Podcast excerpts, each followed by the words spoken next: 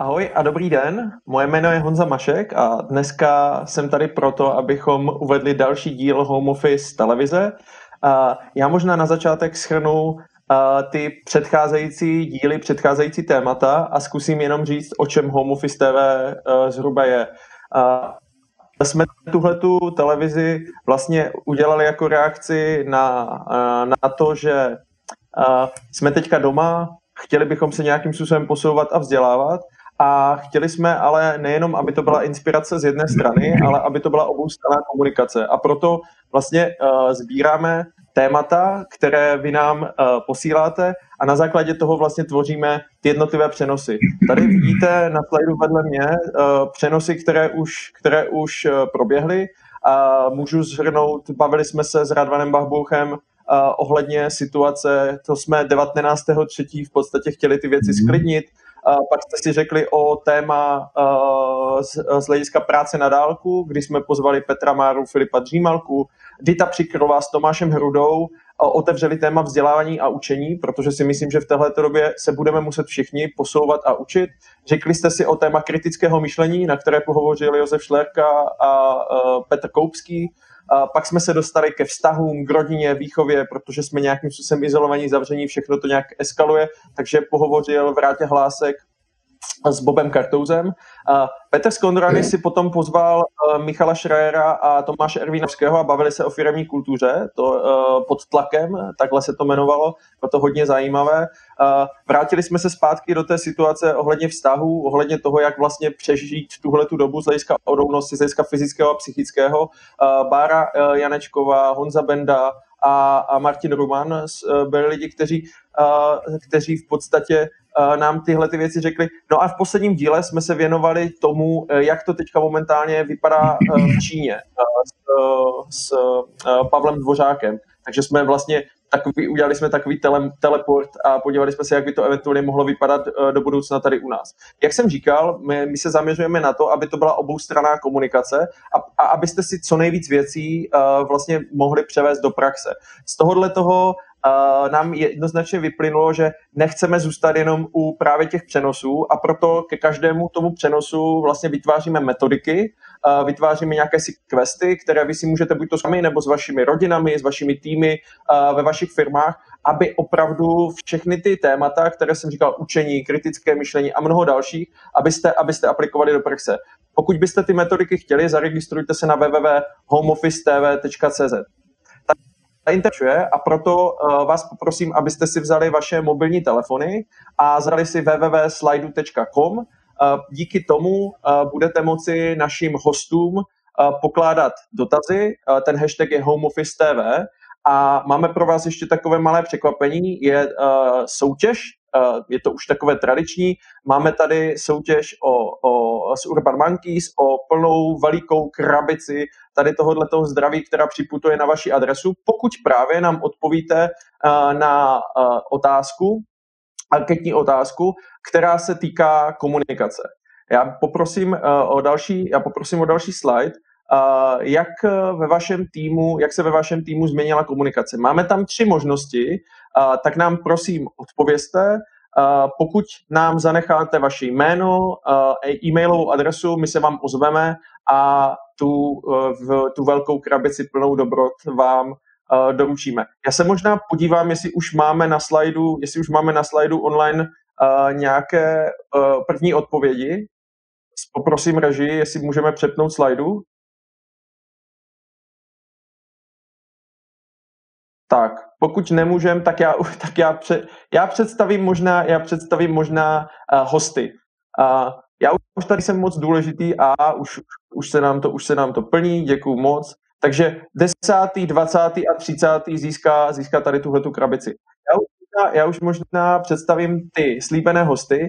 Takže host, uh, vlastně moderátor a autor tohoto dnešního vysílání je Petr Skondraný. Uh, Petr je člověk, který má obrovské zkušenosti v há er a, a ten si vlastně pozval dva hosty a já možná už nechám, já možná už, Peťo, nechám na tobě, aby ty si to, aby ty si to uvedl a už si to celé oddirigoval, protože je to vlastně tvůj pořad a já ti tady jenom hledím prostor. Takže, takže Peťo, je to na tobě a vy si to užijte, mějte se krásně.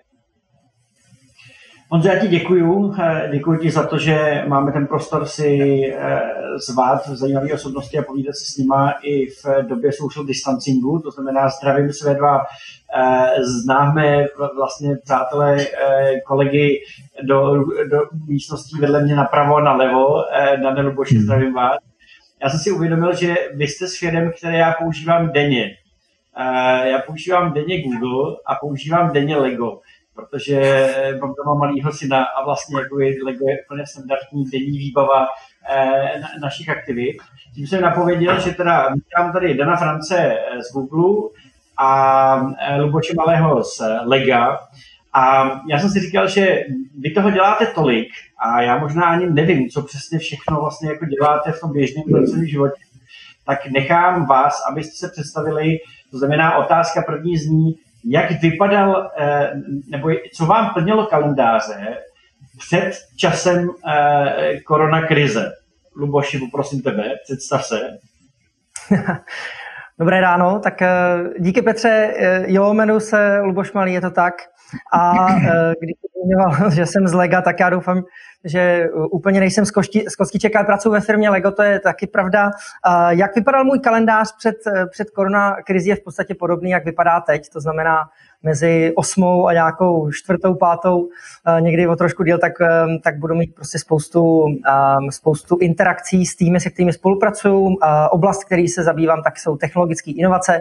A to znamenná, zabýváme se s týmem cca padesát lidí tím, jak se budou vyrábět budoucnosti, jak se do nich promítnou trendy, jako je aditivní výroba nebo tři dé tisk, umělá inteligence, robotika, prostě všechny tyhle věci, kterých se do jistý míry někteří obávají.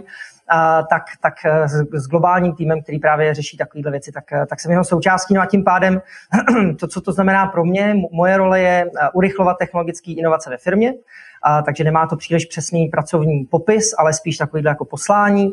A tak to bude spolupráce s mnoha nejrůznějšími týmy na to, jak, jaký mít rytmus v tom týmu, jaký mít způsoby práce, ať už formální, neformální. A co je nejdůležitější k inovací, tak je, jak přibližovat k ním lidi, to znamená, bude to částečně vzdělávání, komunikace. Já bych řekl takový něco jako mini Daniel Stach, když, když propaguje novinky ze světa, tak něco takového interního by mohla být jedna z těch součástí schůzek. A jenom doplňující otázka, tvůj tým se kde všude nachází po planetě? Nachází se v největší části v Dánsku, kde společnost Lego má i ústředí, takže městečko Bilund. Jinak je část na Kladně, další část je v Londýně, pak máme jednoho kolegu v Maďarsku. Um, tak a ty týmy jsou potom, to jsou vlastně ty, ta, ta reportovací struktura, ale ty týmy nejsou takhle, jak to říct, jako vázaný, to znamená spolupracujeme uh, se všemi vlastně jako zeměmi, Amerika, Singapur, vlastně jako moc nevím zemi, kromě možná Fidži, ve kterých bych, bychom nějak nespolupracovali, takže, takže tak. Skvělý. Já se pamatuju, aha, moment, když jsme říkal, že Lego je největší výrobce pneumatik, což mě úplně jako rozbilo, jsem to vůbec netušil. To se ví. Dane, ty jsi Googler, byl jsi, mám taky pocit, že jsi autorem jedných z prvních vlastně profesních googlerských komunit a dneska ta tvoje komunita nebo komunity, které ty spravuješ, čítá někde kolem čtyři sta, nebo má dosah na čtyři sta tisíc vývojářů po světě, jestli jsem to číslo někde správně jako odlapil. Jak vypadá tvoje práce, nebo vypadala před koronakrizí a má vlastně teďka asi pravděpodobně bude jako u Luboše, u Luboše vlastně podobná. Tak jo, dobré ráno, ahoj. Mně se moc líbilo, že používáme jak Google, tak Lego každý den. U nás doma rozhodně ano, takže to naprosto sedí. Můj den teď vypadá dost podobně jak předtím, tudíž bych řekl poměrně chaoticky. A chaoticky ve smyslu toho, že tam pořád přichází různé schůzky, srazy, telefonáty na dálku s lidmi přes celý svět, protože jak říkáš, Petře, vlastně jedna z takových linek v mojí práci je pečovat o lidi v Google, kteří pak nějakým způsobem se starají o vývojářské komunity po světě. U nás je to představováno hlavně těmi Google Developer Groups, které skutečně vznikly tady s partou kamarádů v Praze asi před dvanácti lety. Ono se to rozrostlo, je to teď v zásadě jako velmi široká celosvětová komunita.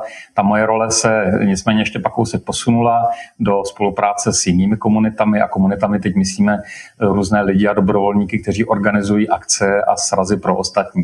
Pro nás ta současná situace je obrovská výzva, protože všechny tyhle ty akce a srazy se konaly po celém světě samozřejmě tváří v tvář, prezenčně, zhruba kolem osmi až deseti tisíc akcí ročně.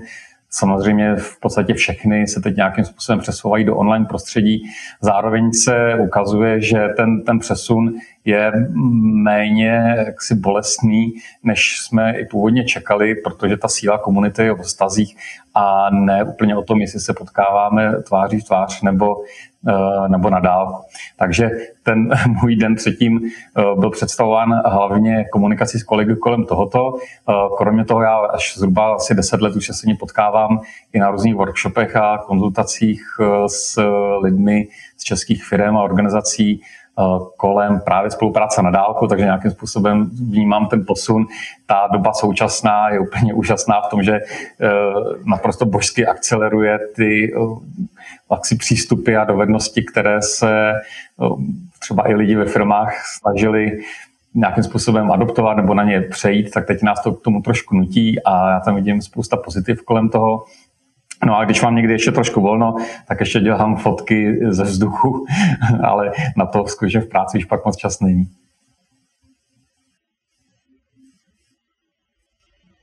Ten parádní termín toho, co se kolem nás děje. Já ty jsi nahrál vlastně tou druhou příběhovou linkou, nebo tou druhou profesní linkou tvojí, což znamená, že už jako leta letoucí školíš vlastně práci na dálku, spolupráci na dálku a leadership, vlastně komunitní leadership a tak dál.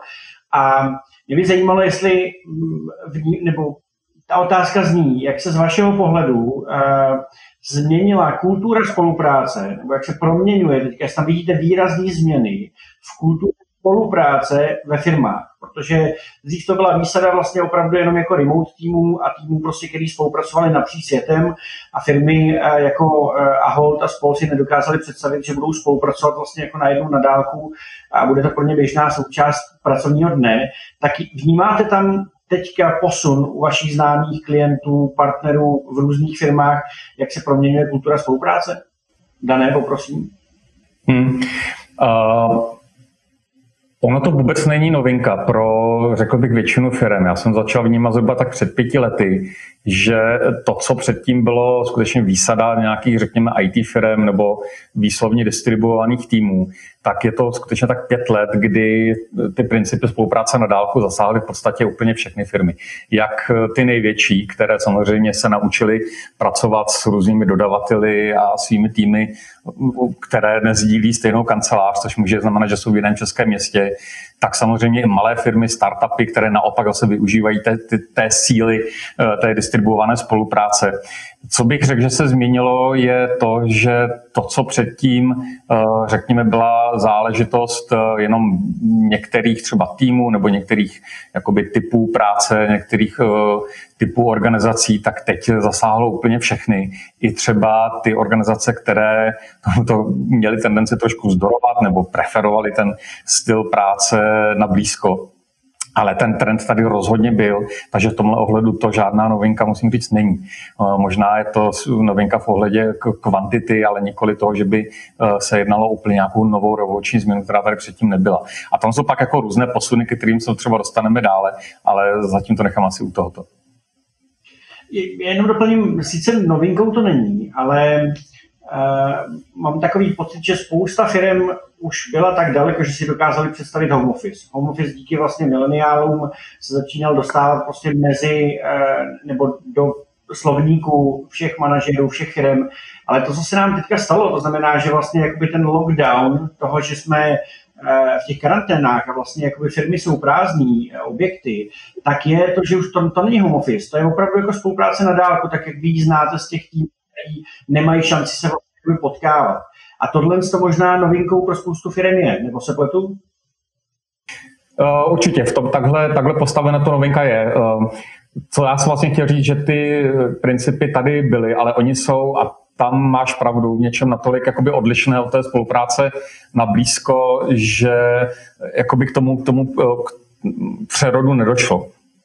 A vlastně s čím se teď jakoby firmy nebo týmy potkávají, tak je to, co třeba pro nás je denním chlebem, ale teď to zažívá každý. Já si představuji, že to takový jako sedm nějakých klíčových principů. Jeden je to, že si zkrátka nejsme dostupní kdykoliv a kdekoliv. Například teď já prostě nejsem v práci, že? Takže kdyby se se mnou někdo snažil spojit, tak nemůže. Někdo jiný může zrovna dělat se svými dětmi školu, někdo jiný může dospávat, protože díky home office chodí spát ve tři a vstává ve dvanáct. Takže jakoby ta dostupnost a ta synchronicita se samozřejmě posouvá. Posouvá se to, že kde dřív nám jako čas organizovali, řekněme, nějaké rituály typu právě příchod do práce a uh, kafe nebo cigáro s kolegou, tak teď uh, ty rituály si kompletně musíme zvyknout na novou strukturu, na to, co nám uh, vlastně přináší ta realita práce z domova. Z toho vyplývá vlastně to, že si musíme jakoby organizovat čas sami, že tam není nikdo, kdo by nám řekl, hele, dneska odpoledne budeme dělat na tomhle projektu. Takže je to úplně na nás. To se pak samozřejmě nějakým způsobem promítá do stylu řízení a vůbec leadershipu, posunu takového jako direktivního, každodenního sledování aktivit po k nějaké takové jakoby poloze, kdy zadáváme spíše, řekněme, výstupy a ten, ten vlastní průběh, tu vlastní aktivitu už necháváme na lidech. Jsou tam pak i věci takové, které úplně patrné nejsou.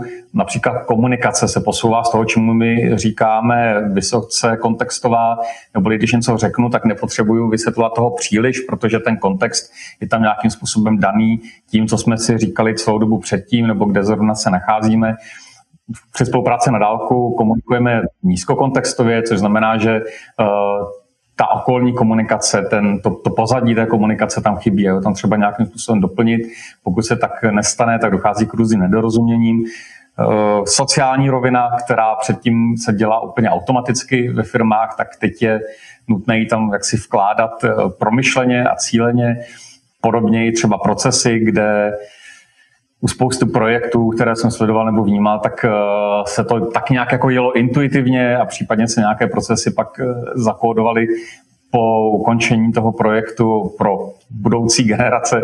Tak teď já to třeba i vnímám na našich projektech, které se začínají být jakoby silně procesně řízené, protože tím, když se ten tým nemůže pravidelně potkávat třeba každý den, tak je nutné, aby přece jenom táhli za jeden provaz a pak je nutná nějaká sladěnost podle, my tomu říkáme workflows u nás v práci, v Česku by se řeklo asi procesy, které vlastně každému řeknou, co mají dělat, když zrovna teda má ten čas, kdy není se svým dítkem na homeschoolu nebo se nevrací z procházky. Takže těchto těch posunů je samozřejmě celá řada, které si asi Petře myslel, a pro mnoho z nás je tohle novinka a pro mnoho týmů je novinka to, že najednou takhle funguje každý. Super, děkuji. Otevřel jsi strašně moc témat, Dané, a některé jsou zajímavé, budeme se jim určitě věnovat. Luboš, jak to vnímáš ty? A, a poprosím ještě u tebe možná extenzi toho, dokázal by si říct třeba a, i kontext versus, jako Česká republika versus v podstatě zahraničí, protože možná to je i jako třeba jinak. My jsme tady, já teďka koukám tady na plakát přeze, přede mnou přísný zákaz vylepování plakátu na zeď, což mám tady v tom studiu, takže my jsme takový jako národ, který vlastně jako chce být často veden a, a možná jakoby řízen, nebo ty lidi tady často, jak se s tím vypořádají třeba kolegové v Dánsku, protože karanténa funguje úplně stejně tam jako tady, jak se s tím vypořádají kolegové tady v České republice? No, já vlastně nevím, jestli ta e, sociální bublina je nutno nutně daná e, geografickou lokací, jo, protože my se bavíme o tom, o těch změnách, které jsou, které se dějou v komunikaci, v práci.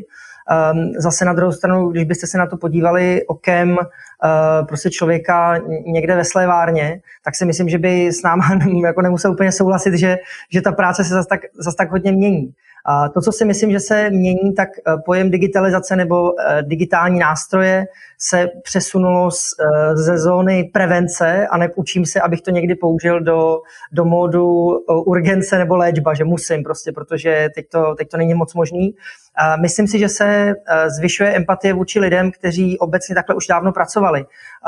A to a lidi, kteří nevyhledávají zásadně jako společnost, kteří by nejradši pracovali někde v lese a vlastně to, ta práce na dálku je pro ně svým způsobem vždycky hrozně příjemná a doteďka slyšeli, není to možný, není to možný, není to možný a myslím, že najednou vlastně ta, ta, ta, ta komunikace může být mnohem inkluzivnější i pro třeba skupiny lidí, který, pro který je open space jako naprostý peklo. Takže to tam vidím a ještě bych tam zmínil některé potřeby, které se, který se navýšily. Jasně, ta, ta, ta společ, ten společenský kontakt, to se toho určitě dotkneme, ale přijde mi zajímavý ten uh, posílení jakýsi bezpečnosti a pro někoho to může být větší řízení. Uh, zase vrátím se třeba do výrobních závodů, tam určitě na to, aby se lidi mezi sebou nepotkávali, aby uh, měli dostatečný vzdálenost, tak tam budou k těm už jednak relativně striktním procesu musí přibýt další a nejde, nejde to moc udělat jinak, aby prostě stovky a tisíce lidí ve Škodovkách, prostě v různých uh, průmyslových podnicích, tak se prostě musí řídit jiným způsobem. Um, a na druhou stranu pro některý, třeba ty digitální týmy nebo, nebo globální týmy, ve kterých se nejspíš pohybuju, jak já, tak, tak Dan, tak, tak pro ty to naopak může být větší decentralizace a ne méně řízení a, a k tomu se zase dostaneme. No.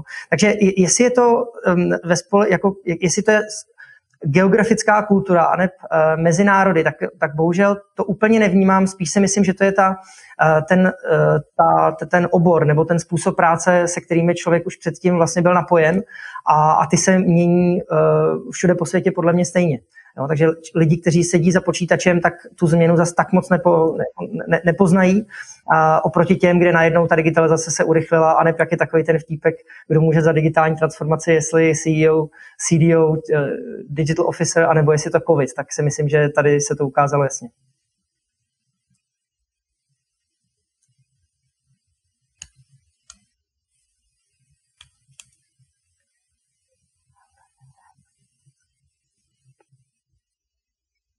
Já tě teď slyším přes zeď, což není úplně špatně, jenom to není dobře.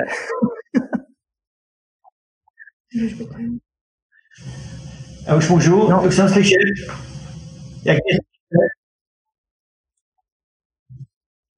Ty dobrý, ty slyšíš. Tak já navážu na Luboše a vlastně ty si to zmiňoval i ty, Dané. Často se potýkám s tím, že vlastně proces není nebo nemusí být nutně nástroje vlastně centrálního hierarchického vlastně řízení. My ho máme trošku jako demonizovaného, že jak jsou někde, tak propadává centralizace a nedemokratizace a tak dál. My se tady bavíme o nějaké decentralizaci a oba dva jste zmínili, nebo Dan, ty jsi to zmínil, že vlastně jako nastává mnohem větší a užší procesní řízení těch týmů. V této situaci, kdy se nemůžeme potkávat jako dohromady. A myslím si, že to stejný, Luboši, si říkal i ty, že vlastně třeba teďka, jak je ten tlak na to bezpečí a tak, tak možná jako přibývají nový procesy. Jak to vnímáte? Jako, jaký je ten důvod, proč najednou musíme třeba zvýšit nebo zpřesnit určitý procesy, aby jsme dosáhli toho třeba stejného výsledku, kterého bychom dosahovali s méně procesama, když bychom se dokázali vidět třeba a potkávat se? Mm-hmm. Ono to vyplývá i z toho, co tady zmiňoval Luboš, a k čemu se určitě dostaneme, že spolupráce na dálku vlastně znamená, že musíme dát lidem svobodu k tomu, aby způsobili ten výsledek, který se od něj čeká, což pro mnoho manažerů je neskousnutelná záležitost nějak jako paradigmaticky. Zároveň ono to samozřejmě neznamená, že se teď každý rozprskneme do svých domovů a za měsíc si řekneme, jestli se nám to povedlo nebo ne. Těch možností, jak ten výkon způsobit i v takhle svobodném prostředí, je celá řada, ale takový ten, řekněme, procesní je jeden z bezpečnějších, řekněme. Což nicméně neznamená, že by nějaký, nějaký výbor nebo nějaký manažer přišel za týmem a řekl, děcka, tady máme ten proces a teď si to všichni jako rozložíme, nebo ještě lépe, já vám to každému zadám a tady položku sedmdesát pět celá bé bude dělat prostě Jana příští týden. Uh, tak uh, jakoby ve firmách, které jsou posazeny spíše agilněji nebo svobodněji, chcete-li, tak procesy fungují vlastně tak, že vám naopak dávají svobodu. Dávají svobodu k tomu, abyste si k tomu cíli vlastně došli způsobem, který už si sami jakoby zvolíte a naplníte. Nicméně při, řekněme, dosažení nějakých milníků a spolupráce. Takže procesy vám říkají, pokud potřebujete s někým dělat, tak jak se k tomu člověku dostanete, s jakým typem požadavku za ním můžete jít. Proces při spolupráci na dálku vám řekne, že je nějaká návaznost kroků, tudíž můžu začít dělat krok B kdykoliv chci, ale nesmí to být, než skončí, než skončí krok A a nesmí ještě začít krok C například. Ty procesy se vyvíjejí vlastně neustále, není to zase nic, že by vznikl nějaký jakoby procesní manuál, podle kterého by se tři, další tři měsíce jelo, takže i ty týmy vlastně součástí té práce na dálku je, že se neustále ten, řekněme, procesní tok upravuje na základě nějaké zpětné reakce. Každý člověk by měl vlastně takoby svoji část těch procesů, takže já třeba, když teď řídím některé jako nové projekty, které jsme spustili až teď vysloveně při home officeu, tak ten tým je nastavený tak, že každý z nich si tam opečovává skutečně nějakou svoji jakoby procesní linku a já jenom dbám na to, aby si ty jejich procesy dokázaly povídat s uh, ostatními. Takže chci říct, že proces tady v tuto chvíli je spíš nějaký uh, umožňovač svobody, než to, že by to přesně bylo jak takový ten plagát, který já tady mám, v tom studiu mám taky na zdi, který mě teda irituje asi stejně jako, stejně jako vás, který říká jako nesmíte. Tak procesy naopak říkají, jako k té práci se dostanete za pomoci ostatních a zdrojů a času a materiálu a tady máte napsáno, jak se k ním dostanete. Ono vlastně, když se podíváme na etymologii toho procesu, tak je proceed, což je vlastně pokračovat. Takže často je to vlastně to, že ten proces jako umožňuje někam, někam se posouvat. Vy oba dva fungujete ve firmách, kde proces je běžná, běžná součást vlastně toho workflow nebo prostě toho slovníku firemního, ehm, ale pořád se ve spoustě třeba jako startupových týmů a tak se tohle z toho slova bojíme. Luboši, změnili se třeba v Legu, nebo jak ty vnímáš ehm, u vás ve firmě, v tom celosvětovém vedení těch týmů, eh, jestli se třeba zpřesnili nebo přidali nějaké procesy, aby se zvládly tuhle situaci? No, já bych zkusil jenom takovou eh, hříčku, jo, protože slovo proces má opravdu takovou skoro pejorativní nějaký nádech. Tak já bych nahradil slovo proces slovem pračka. Protože v tu chvíli je to nějaký nástroj, který mi pomáhá a dává mi víc času. Takže pokud v domácnosti dokážou praní vyřešit procesem jménem pračka, tak věřím, že nějakou, jako, nějakou věc, který se musím věnovat zbytečně a ne, není efektivní, tak můžu v práci nahradit metaforickou pračkou a ne nějakým procesem. Takže to, to, co je rozdíl podle mě a v čem se projevuje třeba kultura firem, pokud někdo funguje hodně na bázi uh, zákaz, tak ten proces bude velmi restriktivní. Pokud někdo funguje na, na bázi spíš, spíš dohod třeba v tom týmu a nechává ten tým si vytvářet dohody, tak, uh, tak ty se můžou měnit. Takže všímám si toho, že se nám v týmu uh, mění, nebo v týmech mění dohody. Uh, spíš bych to vzal tím, že se lidi vlastně nenápadně zapnutými kamerami zvou k sobě do bytu, to se třeba příliš nedělo, to je jako nová dohoda. Um, tím, že když jsou nějaké setkání, tak zároveň kolem nich jsou neformální setkání, různý uh, kafe, online hry a takové. O tom se, myslím, hodně zmiňoval uh, Filip Dřímalka s, s Petrem Márou uh, v jiném, takže t- asi t- tam, nebudu, tam nebudu zacházet. Ale podle mě to klíčové v tomhle tom celé v té změně je uh, to, o co se jako člověk, který na něčem pracuje s nějakým týmem, o co se můžu opřít. A, a tak ke změnám procesu nebo čehokoliv se koukám asi zbytečně pragmaticky, ale přijde mi, že uh, očekávání od lídra nebo manažera jsou v podstatě, že to je superhrdina, který zvládá aktuální situaci levou zadní. Děti, když mu běhají po bytě, tak je to přece úplně krásný. Vařit zvládá jednou rukou a do toho řídit týmy druhou, dohlížet na práci a zároveň být kamarád empatický, který rozumí každému problému. Takže já tam koukám na, tu, na ty změny v procesech a v dohodách jako nevyhnutelnost, protože a prostě role lídra, takový toho typický, nebo takový toho hierarchický, hierarchická představa, jo, spíš o tom manažerovi, tak si myslím, že vlastně v kontextu tyhle tý doby už je strašně složitě naplnitelná. A tak část tohohle z toho může být proces. Takže dokážu říct, že, že nemusí vést schůzku vždycky jeden člověk, ale máme nějaký proces, kterým se třeba budeme točit. Nemusíme mít přesně daný, uh, co, kdo, kdy, ale může být proces na to, že každý, každou středu odpoledne se vidíme a řekneme si o hořácích, který potřebujeme společně vyřešit. A, a to je forma procesu. Takže mě tyhle ty věci vlastně zapadají dohromady a čistě to beru tak, že e, jsme různý lidi, firmy jsou různý a tak ke slovu procesy každý přistoupí tak, jak potřebuje, ale právě podle mě je to něco, o co se dá opřít v době, kdy e, jsme trošku na špičkách. Ty jsi, Luboši, v naší přípravě zmiňoval jednu věc, že um, se budeme muset jako manažeři nebo jako lídři týmů, firm odnaučovat věci, které jsme se naučili. Nebo ty jsi měl naučit a to od si měl v závorce v té přípravě. Co se bude muset lídr, uh, manažer, který chce vlastně uspět v té době, pokud by tohle to bylo třeba novým standardem, uh, nebo minimálně prostě takováhle vlastně jako decentralizace těch týmů, uh, co se bude muset odnaučit? Uh, říkal Dan, a to jsou věci právě třeba ta asynchronicita. To je hrozně složitý slovo, já ho asi ani neřeknu, ale myšleno tím, že uh, lidi různě vstávají, různě pracují, to znamená zajistit tam nějaký základní rytmus, um, a ne, žádná kapela se neobejde bez bubeníka, to je, myslím, uh, to je, myslím, důležitý vědět, takže mít tam nějaký minimum, ale vlastně přestat uh, počítat s tím, že všichni začínají a končí ve stejnou dobu, takový to, co je ve smlouvách, že prostě mezi devátou a druhou nebo desátou a třetí, to jsou prostě věci, které, jak, jakoby ta, podle mě si každý bude muset, každý lídr, manažer, uh, dát otázku, z čeho pro něj nebo pro ní působí uh, nebo plyne pocit kontroly. Na to, aby měli pocit, že ta věc se děje směrem, kterýmu mají udávat, to je přece součástí nějakého leadershipu, um, ale z čeho vychází ten pocit, že mají věci pod kontrolou. A podle mě to uh, čím dál tím míň, a teď nechci říkat, že jedno je dobře nebo špatně, čím dál tím míň to bude ta direktivní a ne takový to posouvání maňáckama, a tím dál tím víc uh, to bude právě ta, jakoby, ta, ta kontrola skrze uh, procesy nebo skrze, uh, skrze interakci s lidmi, uh, ať je to na, dí, na blízko nebo na dálku. Takže ta, on vidím takovou tu, opravdu tu klíčovou věc, v čem prostě vnímá, že má věci pod kontrolou. Hmm. A mimochodem, mít věci pod kontrolou je znak dobrého lidera, který zvládá ty situace.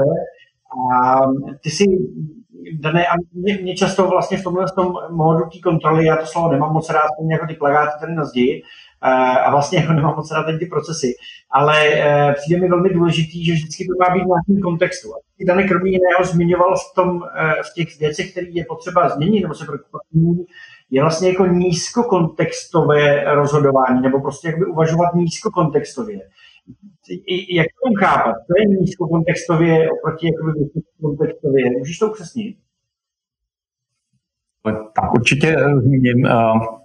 Každopádně úplně při spolupráci na dálku jsou někdy důležité i takové, řekněme, přízemní záležitosti, jako například šumy na mikrofonu.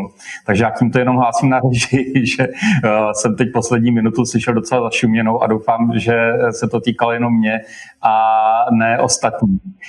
A to je důležité kvůli tomu, že přesně si třeba představujete na dálku, že uděláte si nějaký úžasný meeting a pak zjistíte, že třetině týmu nefunguje mikrofon, třetina týmu má hrozně pomalej internet, protože to je sedm osm večer a celý barák se kouká na Netflix. Takže ono, ono někdy jakoby ten, ten posun při té spolupráci na dálku se týká i toho, že si musíme uvědomit, že některé úplně jako nejzákladnější věci, na které jsme zvyklí, prostě fungovat nebudou. Například, že se, jsme schopni všichni sejít v jednu chvíli a že ten komunikační nástroj bude fungovat tak, jak má, například, že nikomu nebudeš umět mikrofon vyprávat obraz, případně štěkat pejsek přímo pod stolem. Tak to je jenom na okraj a zdá se, že ten signál už nám funguje taky dobře. Co se týče toho vysoce nízkokontextového rozhodování, já to možná zjednoduším tu určitě znějící úvahu. Líbí se mi, jak Luboš říkal, že místo slovu proces můžeme říkat dohoda. Přemýšlím o tom už tady chvilku a je to vlastně krásný, protože ta dohoda je mezi členy týmu. Prostě nemůže fungovat nějaký proces, který by nevzešel od lidí, kteří, který se přímo týká. Že jo? Takže potom to přímo implikuje to, že se musíme společně dohodnout na to, jak tedy budeme teď nějakou práci dělat nově. Ten, řekněme, prvek procesní pak spočívá v tom, že se to někde zaznamená a nějakým způsobem uh, podle toho se pak řídíme, protože jsme tak dohodli. A mimochodem pořád tam slyším ty šumy, ale uh, zkusíme to zvládnout i s tím. Tak a abych se teď úplně vrátil k tomu, co jsi říkal, manažer nebo manažerka při spolupráci na dálku skutečně může zapomenout na takovou klasickou kontrolu a teď klasickou myslím takovém tom hodně jako old school pojetí typu, že monitoruji to, kolik času stráví můj tým na nějaké aktivitě nebo daný člen týmu, kolik času mi odreportuje, že ten den udělal. To je, to je úplně o ničem. Prostě někdo může udělat nějakou práci za poloviční čas, někdo k tomu potřebuje dvojnásobek času, má k tomu dobré důvody, které neznamenají, že je nekompetentní nebo se fláká. Na tohle prosím zapomeňme při spolupráci na dálku a spíše se soustřeďme na to, jakým způsobem tu práci koncipovat tak, aby měla jasně měřitelné výstupy, které jsou dosažitelné v nějakém jako rozumném časovém období, což zase pro každý tým může znamenat jinak. A pak vlastně ty lidi provázejme k tomu, aby se k těm výstupům dostali svým způsobem. Což znamená, že jako manažeři pak vytváříme spíš, řekněme, hrací pole, na které vyšleme ty lidi, řekneme jim, budeme hrát podle těch pravidel, to jsou ty procesy, cílem je nasázet dneska aspoň tři góly, každý se snažte, jak potřebujete, přijďte si za mnou jako za koučem, pokud potřebujete nějakou podporu, ale pro pána běhejte si potom hřiště, jak chcete. Já už vám nebudu říkat, jestli máte běhat doleva doprava, jestli máte mít boty Adidas nebo Nike. Takže v tomhle, a to je ten posun, který já jsem zmiňoval, Petře, na začátku, že k němu dochází už nějakou dobu. A je poměrně bolestný, protože zjišťují, řekněme, klasicky postavené hierarchické firmy, že když teda přejdou na spolupráci na dálku, tak jim ten, tak jim ten klasický kontrolní režim přestává fungovat. Já jsem slyšel nedávno o manažerech jedné velké korporace, kteří se teď perou s tím, že nemůžou monitorovat docházku těch svých lidí. A zkoušejí to jako na dálku, že teda v osm všichni budeme sedět za počítačem a zvedneme se v těch půl páté večer. A teď zjišťují, že to nefungují a jdou na to bojem. Jo? Perou se s těmi zaměstnanci uh, místo toho, aby zkusili přejít na ten způsob, který samozřejmě je náročný, ale je o tom, že prostě každý si tu práci udělá způsobem, který je pro něj ten uh, nejvýhodnější, což zároveň z něj nesnímá, nebo z ní nesnímá tu zodpovědnost za ten výsledek. Hmm. Nesouhlasit. Kdyby se to, totiž, když, já jsem totiž neodpověděl na tu otázku ohledně, co se odnaučit, neodnaučit. A mně vlastně teď došlo, že možná to není od, na odnaučení, ale vrátit se k základu. A navázal bych tím na Dana s tím, že jedna ze základních pro mě dovedností jakýhosi leadershipu, tak je něco, co se jmenuje situační leadership, kde člověk dokáže přistupovat ke každému zaměstnanci v daném, s daným úkolem nebo v dané situaci, tak, jak potřebuje ten zaměstnanec. A teď vycházím z toho, ne, že jsem majitel, který chce je vydřít duch, ale vycházím z definice lídra, že to je člověk, který pomáhá ostatním uspět. A, a v tu chvíli uh, si myslím, že pořád je naprosto legitimní působit direktivně, pokud to je potřeba. Uh, pro lidi třeba, kteří jsou hodně uh, v začátcích nějaký práce a třeba na ní nemají úplně přesně, jak, přesně nevědí, jak ji udělat a potřebují k tomu nějaký jasně daný uh, direktivy a třeba deadliny. Dovedu si představit člověka v těžké životní situaci, který bude strašně rád, když, když nebude muset, teď to zní hrozně blbě, nebude muset tolik přemýšlet, a třeba se bude moc víc věnovat rodině, ale přitom mu bude jasně dáno, co má dělat. Takže já si myslím, ten direktivní moc spolupráce má pořád svoje místo i v onlineu, ale může třeba znamenat to, že tomu člověku jako lídr budu věnovat o něco větší pozornost a každý večer si prostě zavoláme na pět minut, abychom zjistili, jaká je situace.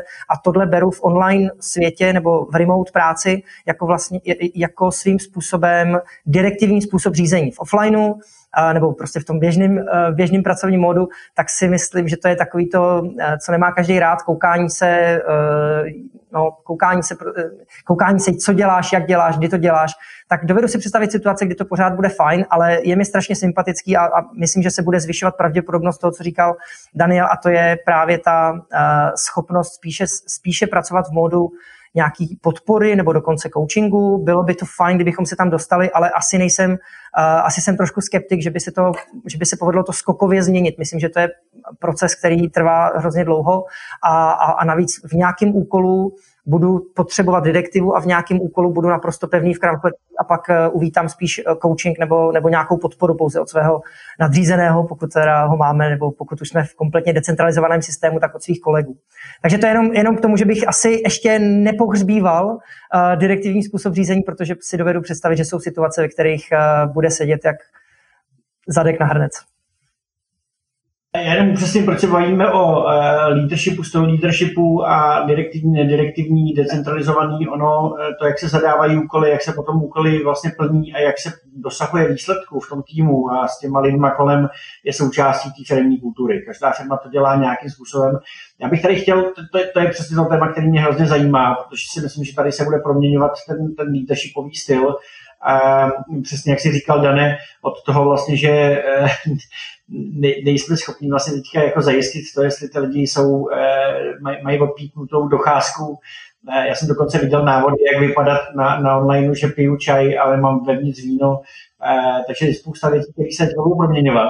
A ono to začíná od toho zadávání vlastně přesného cíle, od toho definování, očekávání, co od toho týmu chci.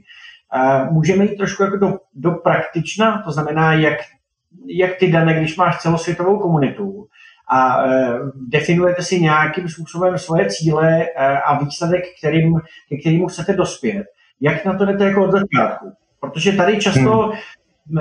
v těch firmách funguje to, že v tom tradičním pojetí ty hierarchie prostě pracuju pro svého manažera, který mi zadá úkol. Ten často jako je bez kontextu, je často nesmyslný, já ho ale splním, protože to je pro mě vlastně ta práce. A ten člověk nevidí teda, že plním ten jeho zadaný úkol.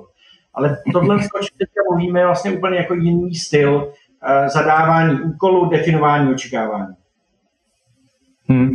Uh, tady se to odvíjí od toho, co jsem vlastně říkal na začátku několikrát, že pokud je dobře stanovený cíl, k kterému vede srozumitelná cesta, která může být představována třeba těmi dohodami, tak pak skutečně můžete toho člověka vypustit do terénu a pečovat o něj tak, jak ten daný člověk potřebuje, což přesně může znamenat, jako Luboš říkal, že pokud mám člověka, který má nový úkol, mám nováčka, mám člověka, který se hodně pere s tou novou situací, která může znamenat office, tak ho prostě musím vést, nebo tu zaměstnanky neskutečně musím tím světem provést, což může znamenat vysoce direktivní přístup, který nicméně někteří manažeři v takové té staré škole pořád zaměňují za direktivně kontrolní způsob. Při spolupráci na dálku zejména tak potřebujete takový ten direktivně podpůrný způsob. Já mám třeba taky několik lidí, se kterými si třeba voláme každý den teď na půl hodiny, je to takový krátký jako statusový meeting, kdy se bavíme o tom, co se bude dít ten následující týden, co se událo včera, co se bude dít dnes. K tomu já jim třeba někdy dávám jakoby konkrétní podporu, někdy konkrétní vedení, někdy konkrétní zadání. To je nicméně záležitost taková ta jakoby mikroskopická, každodenní a řekl bych, že tady to klade možná větší nároky na manažery v tuhle chvíli, protože ten objem té komunikace se pak samozřejmě zvýší s tím týmem.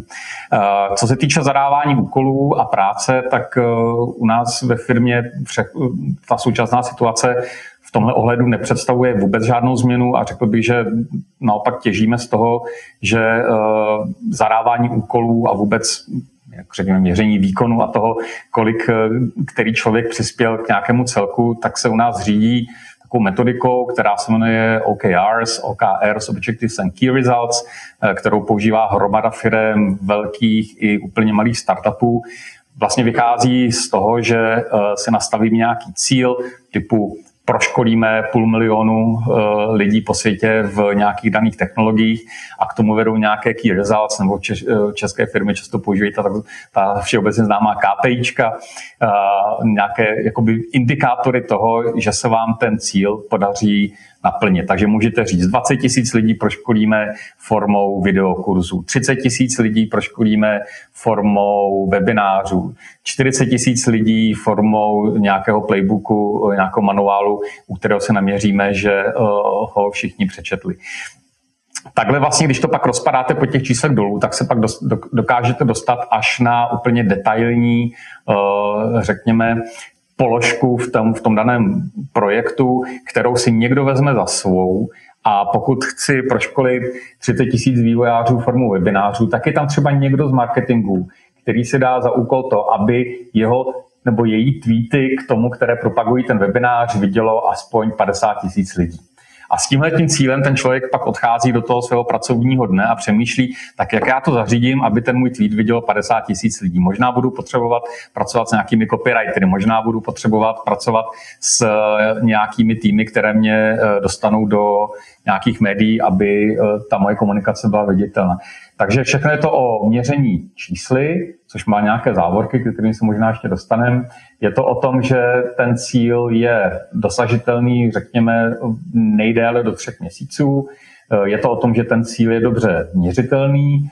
Je to o tom, že ten cíl nějakým způsobem přispívá k nějakému vyššímu číslu a o tom, že ten člověk ho vezme za svůj a vlastně vy mu pak pomáháte se k tomu číslu dopracovat. Ať už metodou direktivní, nebo delegativní, nebo podpornou, nebo koučovací, to už je pak o tom manažerském umění.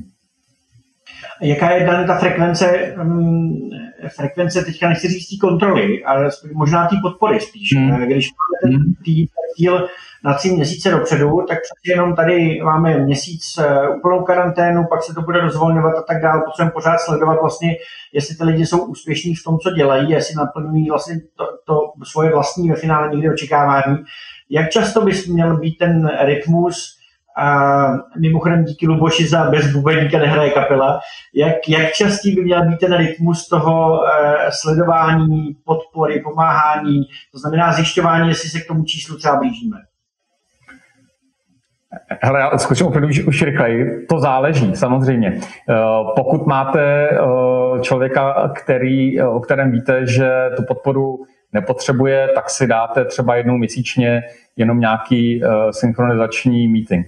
Pokud máte nový projekt nebo víte, že ten člověk se s tím pere, tak si necháte to číslo reportovat třeba každý den, jakým způsobem se k tomu blíží. V zásadě nicméně taková jako nejčastější frekvence je zhruba nějaký jakoby týdenní, aspoň v tom našem pojetí té práce s těmi číselně měřitelnými výkony, nějak nějaký, řekněme, týdenní, týdenní, týdenní aktualizace toho, jak se nám ta čísla posouvají dopředu nebo dozadu. Ono to pak samozřejmě vytváří určitý tlak na každého vlastně člověka, který se snaží o nějaký výkon, aby neustále si ten výkon měřil. Nicméně to je v zásadě hrozně užitečná věc, protože jedna z takových jako funkcí toho old school managementu je, že manažer vám řekne, jestli jste na dobré cestě nebo ne. Tak pokud vlastně těm lidem chcete dát volnost a svobodu, tak každý z nás by měl vědět v každou danou chvíli, jak moc se blížíme k tomu, kam se chceme dostat, a k tomu si to potřebujete měřit sami. Takže záleží, ale platí, že ta informace o tom, jak se nám daří naplňovat ten cíl, by měla být dostupná, řekněme, alespoň na týdenní bázi. Ať už pro mě jako pro člověka, který ten cíl řeší, nebo pro moje kolegy, kteří třeba nějakým způsobem do toho mého projektu potřebují vstoupit, anebo pro manažera, který si, nebo která si potom díky tomu je schopná říct, jestli ten člověk potřebuje podporu, jestli mám propojit s dalšími zdroji, jestli třeba se s ním mám pobavit o tom, jakým způsobem teda si organizuje ten čas na tom ofisu, protože tam třeba vnímám, že uh, mu někde unik nějaká příležitost a tak dále. A, a to, je, to se dostáváme k tomu, k tomu situačnímu leadershipu, Luboši. Jak se liší situační leadership od mikromanagementu? No, já, já, já myslím, že tím důvodem, tím důvodem mě se líbilo, když Daniel říkal, že jeho roli je péče o někoho, tak to je pro mě ten rozdíl. Pokud vycházím z toho, že, že vlastně primární mojí roli je to, aby ostatní uspěli, tak je to jakási péče a v tu chvíli je podle mě větší ochota od toho lídra uh, nevést lidi tak, jak by sám on nebo ona chtěla, ale jak je potřeba v dané situaci s daným člověkem. To znamená, je to nějaká customizace leadershipu spíš než, uh, spíš než prostě nálet, při kterým se všemi jednám stejně. Uh, A jak se to může projevit v tomhle, to vlastně by navázalo úplně na to, co, co, co teď říkal Daniel s tou, s tou frekvencí. Uh, Já bych, já bych na to řekl, že frekvence by měla být vždycky dvojnásobná, když se dojde do nějaké situace, která je třeba nepředvídatelná nebo složitější. Proč? No, protože lidi budou potřebovat víc procesů, o který se mají opřít.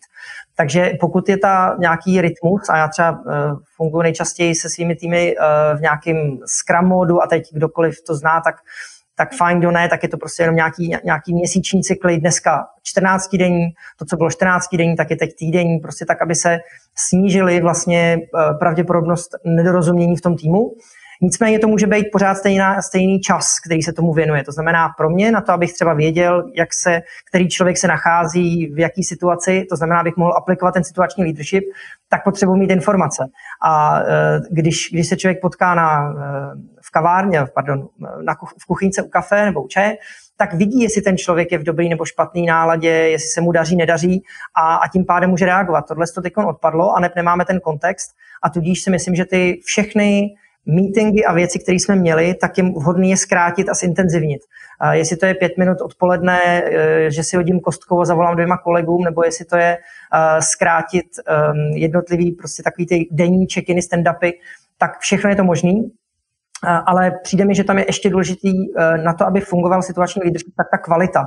To znamená, že, že ten tým dokáže jít aspoň trochu do hloubky, že to není jenom o zadávání úkolů, ale že rozumíme kontextu daného člověka. A k tomu si myslím, že jsou třeba taková jako retrospektiva. Kdo neděláte, tak strašně moc doporučuji v této době velmi často si s tím týmem sednout nepracovně a bavit se o tom, ať už jaký emoce zažil, nebo co nám nefunguje právě v těch procesech a vlastně vnít do toho kvalitu tím, že, v, že se vnímáme navzájem a dokážeme si víc rozumět, proč to či ono se povedlo nebo nepovedlo. Takže já bych tomu situačnímu leadershipu přidal, mně se vyplácí prostě pracovat v nějakým, nějaký Scrum cadence a se všemi plánovacími schůzkami, stand-upech, ale zejména v retrospektivách, tak aby v této době, kdy jsou lidi uh, daleko od sebe, tak se dokázalo proniknout i přes tu takovou tu skořápku povrchnosti a vlastně si rozumět o něco víc. Luboši, a Google má svoje O K R K. Co máte vy v Legu na, na právě vlastně jako to, tohle sledování toho rytmu a dosahování těch výsledků? Já bych strašně rád odpověděl na tohle to konkrétnějc, než, než tím, že Lego je pro mě tak velký ekosystém, nebo velký, no, to je svým způsobem malá firma, nějakých devatenáct tisíc zaměstnanců, ale, ale je, to, je to ekosystém tolika různých subkultur, že ve výrobě, ve výrobních závodech budou určitě prostě běžní K P I čka dávaný na, na roční bázi, následně se budou různě rozpadat, budou týmy, které žijou mnohem víc, řekněme, agilněji a budou mít velmi klouzavý něco jako O K R K. To znamená, je, je, to, je to směsice přístupů a, a tak, aby vlastně pouze na určitý minimální úrovni jsme se dokázali sladit napříč, ale jinak je to velmi autonomní a zažil jsem, na, když jsem pracoval třeba v Londýně, zažil jsem úplně jiný přístupy v oblastech, jako jsou social media um, a, a úplně jiný přístupy prostě, když přijedete do výrobního závodu. Takže ne, ne, nechci to generalizovat, protože bohužel to by nedělalo úplně uh, ten správný popis. A to je mimochodem možná, možná vlastně i, ta, i ten projev kultury. Um, Kdy, kdy vlastně dokážeme nechat uh, týmy tak, aby si nastavovali právě ty kvantifikované výstupy na jakýsi frekvenci a s, a s intenzitou, která je pro ně potřeba. A jak to funguje u tebe, v tom tvým týmu inovačním, těch všech lidí, prostě, který máš po světě? Jak, jakým, eh, v jakým rytmu, jakým stylem vypracujete, jak naplňujete vaše očekávání? No, já bych to zase hrozně rád zobecnil. Uh, A bude se, to, bude se to lišit, takže máme třeba dva velký týmy, který, který fungují vyloženě, uh, vyloženě agilně, to znamená jejich uh, měřítka budou, uh, jak rychle dojdou k pilotu uh, a pracujeme s něčím, co se jmenuje E R V, uh, Expected Release Value, a ne, a ne, a ne je to, uh, kol, jakou hodnotu má každá další iterace uh, té inovace, takže když bych to chtěl vzít na něčem konkrétnějším, aniž bych uh, mluvil o něčem. Tak já, já si vezmu zase tu pračku, jo? Tak jaká bude hodnota pro zákazníky, pokud do pračky přidám um, prostě, nevím, nějakou funkci, která ji stiší, tak budou ochotní za ní lidi zaplatit víc, je to něco, co, co je zájem. Tak velmi metaforicky, když to vezmu na jakoukoliv novou technologii, tak s, další, s dalším vylepšením, o kolik se, uh, o kolik se vlastně zvýší její hodnota pro uživatele. Tak to je asi jako měřítko, který bych zmínil konkrétně, ale jinak fakt je to na tom, že ty týmy musí umět a to je to, je to kde, jako, já bych vlastně přeformuloval těch lehce otázku, Petře, co si dal, jak předám, co od týmu chci, protože v tu chvíli musím pořád říkat, co chci. Já si myslím, že ta otázka je, teď jsem zapůsobil jak takový to klauzovský, kolego, to je špatná otázka, pardon, to jsem takhle nemyslel, ale jaké informace ten tým potřebuje k tomu, aby věděl, co je potřeba. A v tu chvíli ta role je úplně něco jiného. V tu chvíli jsem dodavatelem informací, nikoli dodavatelem rozhodnutí. A to mně přijde jako velká změna a proto v našem týmu, který znám, a když říkám našem týmu, tak tím myslím nejenom těch padesát lidí, se kterými jsem v kontaktu, ale vlastně ty týmy, které pracují na těch inovacích, tak si myslím, že tohle je velká snaha na to, aby měli co nejvíc informací, co nejrychleji a věděli, co je potřeba. A pak už se musí umět rozhodovat na základě minimálních procesů a neb vracíme se k té kadenci týdenní, měsíční, podle toho, jak je potřeba. Tak nevím, jestli tohle je odpověď, ale víc to bohužel generalizovat nemůžu, protože kdyby se dělali, dělali ložu.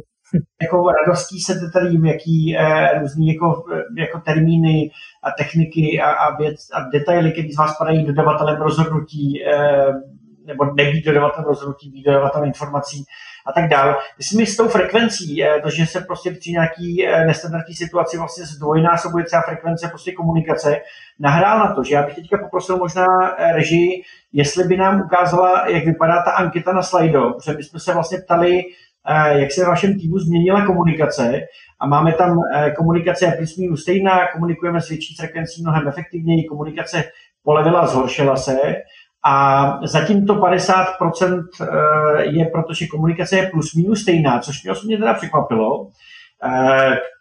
Budeme to sledovat dál, tu anketu. Já, se, já k tomu ještě jenom zmíním, že rovnou vítězové té ankety, že desátý, třicátý, padesátý, kdo prostě odpověděl, tak získává tu dobrotnou, hodnotnou výživovou cenu.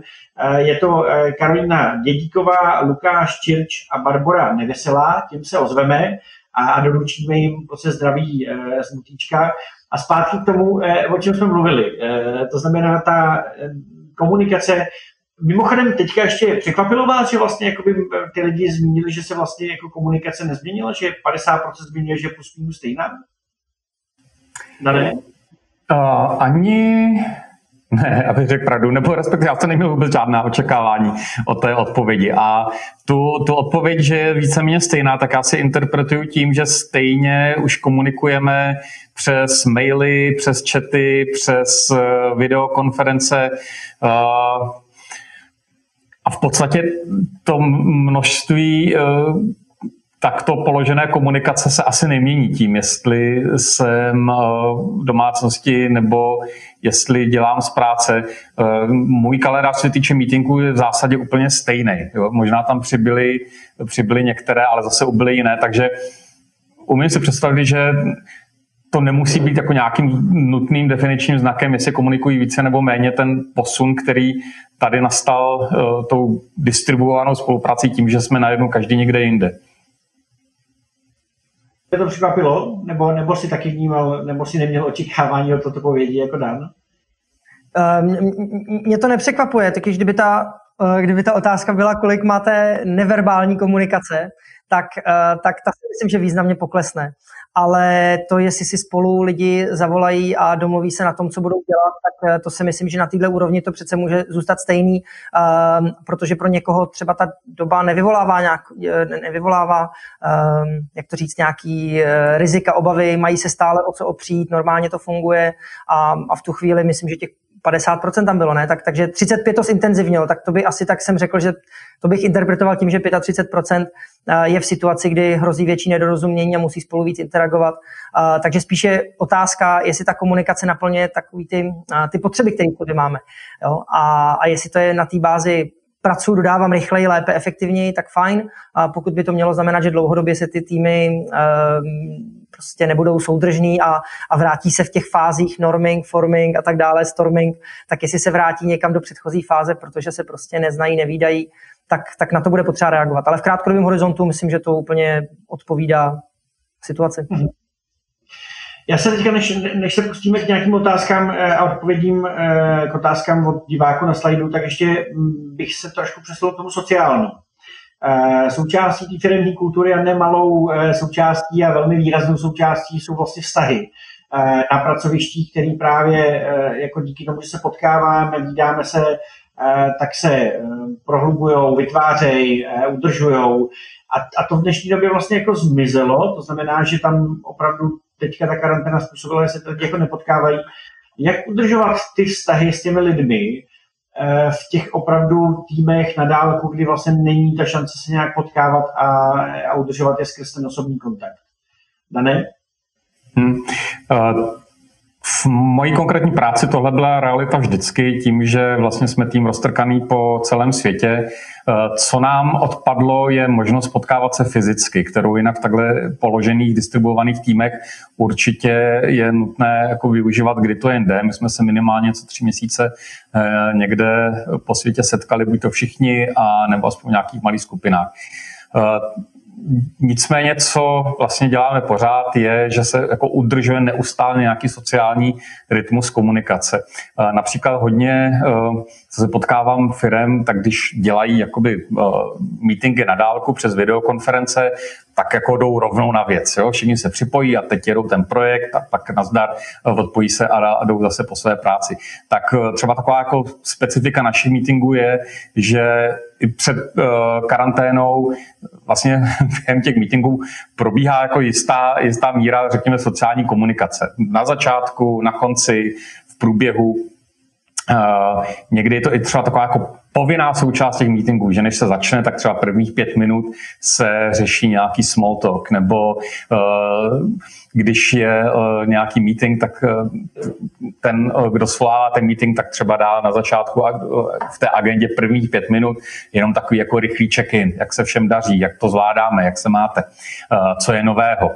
Uh, takže to je taková jako jedna, jedna věc, tudíž jakoby úplně jako neoddělovat tu rovinu sociální a projektovou.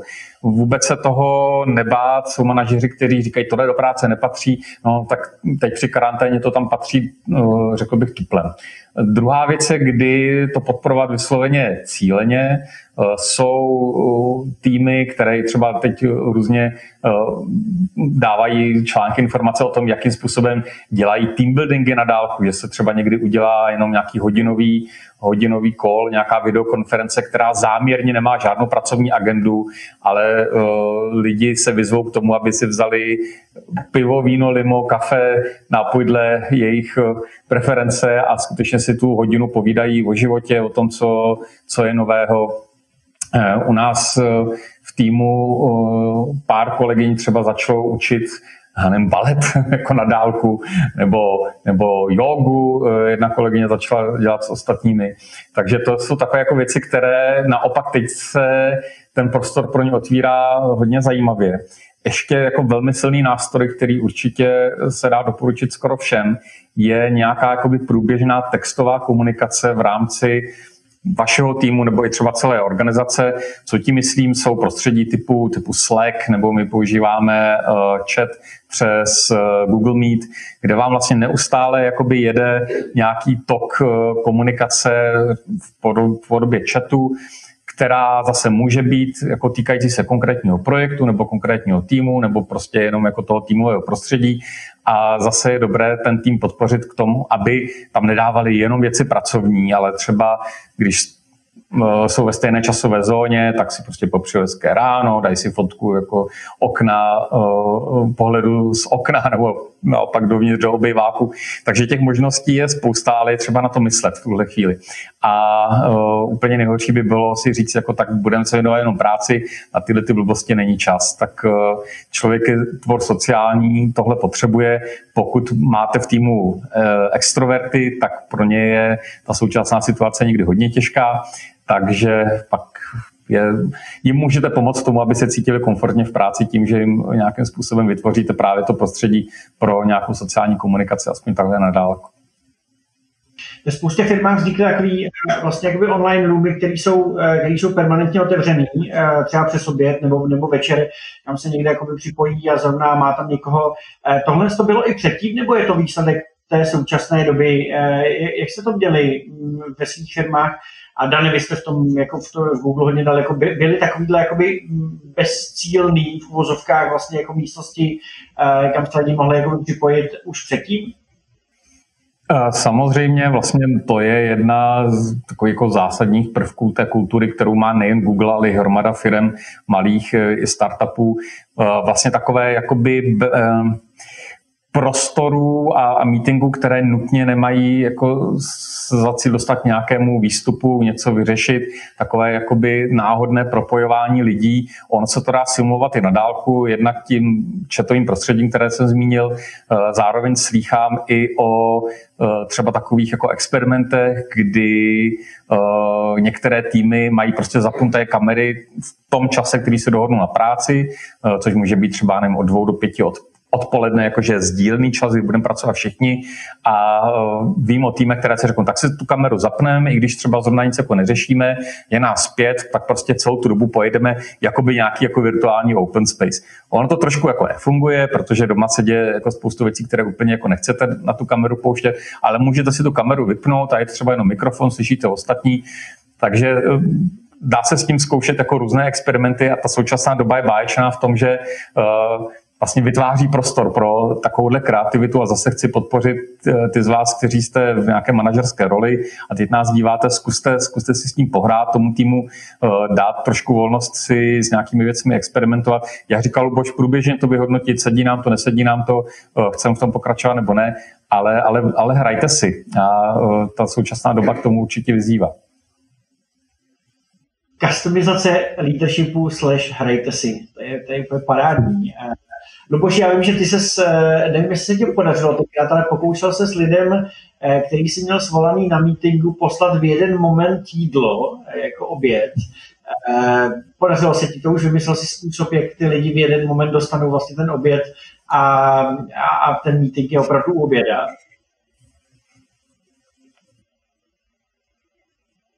Povedlo, protože ono to bylo vlastně dobrý záměr, ale logisticky se to ještě nevydařilo. Ale, ale co tím chci, uh, co si myslím, že vlastně zatím uh, přesně, pokud, pokud jsem uh, částečně zodpovědný jako lídr, ať už formální nebo neformální, za rychlou výměnu informací, tak normálně by se děly přesně tyhle ty drobné potkání u oběda, někde jinde. Teď se nedějou, to znamená, je potřeba je tam vníst na to, aby uh, přirozeně se lidi mezi sebou bavili a mohli dělat rozhodnutí, protože jinak to zase bude na těch přirozených propojovačích a ne uh, lídrech na to, aby tohle to dělali, a to si myslím, že je škoda.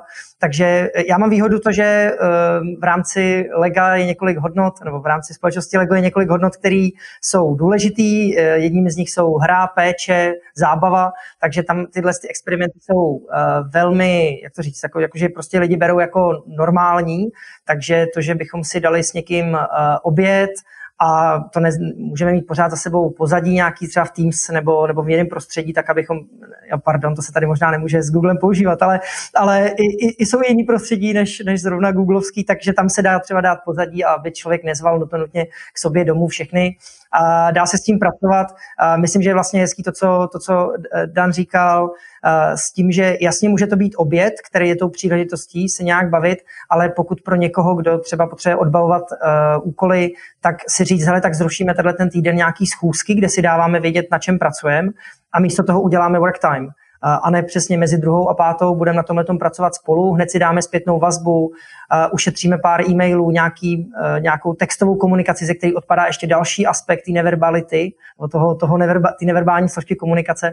Tak uh, mě, tyhle, ty, mě, mě tyhle ty věci přijdou strašně fajn a mimochodem možná to bude první období v historii lidstva, kdy se můžeme učit od takových věcí, jako jsou herní klany, které přece takhle dávno fungují. Oni mají První, jako primárně jsou v online prostoru a pak se tu a tam potkají na nějaký meetupu, ať už globálním nebo lokálním. Můžeme se učit od fanouškovských skupin, který taky se vlastně upnou k nějakému tématu nebo osobnosti a neznají se, ale přitom komunikují, udržují vztahy a jednou za čas udělají nějaký, nějaký offline setkání. Takže neříkám, že to je návod, ale že máme kolem sebe komunity lidí, kteří nemají ten luxus v vozovkách, že, že offline je primárně, nebo to, to osobní setkání je první a teprve online, když je potřeba, ale mají to obráceně, že online je první a, a offline, když je potřeba, nebo když chceme.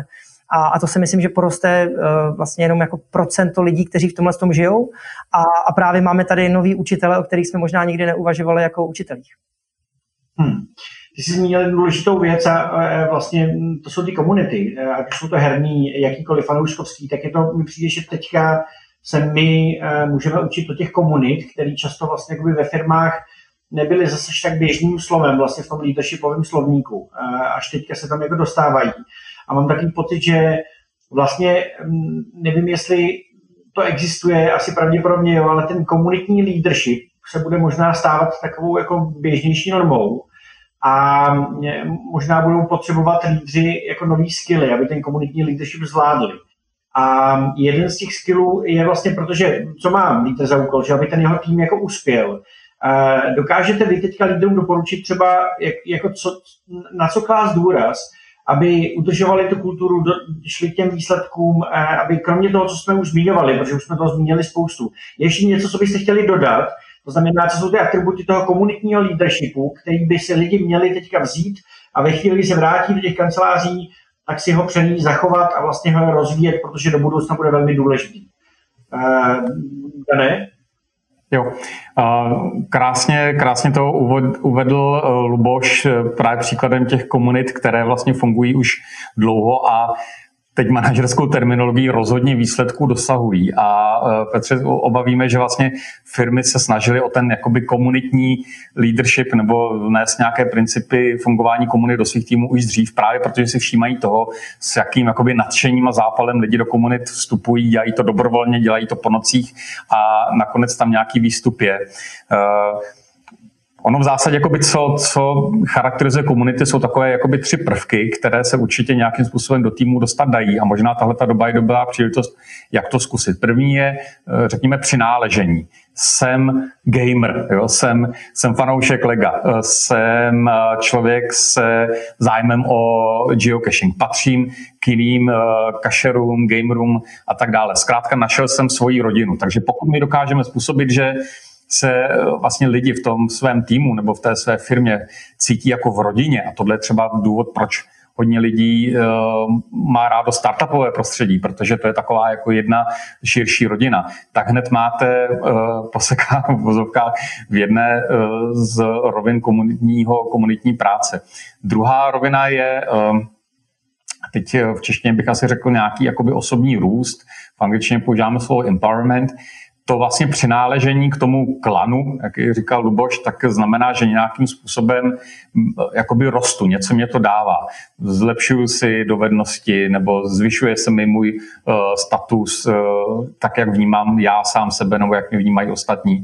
Takže pokud dokážeme způsobit to, že ta, to přináležení k té, té rodině, jo, což no, odkládám slovo tým, ale pokud vlastně patřím do nějakého klanu, do nějaké rodiny, do nějakého společenství a zároveň v té rodině jakoby rostu, učím se něco nového, stávám se minimálně ve svých očích lepším člověkem, tak zase je to princip, který hodně charakterizuje komunity a v tradičních týmech třeba moc jakoby akcentová není.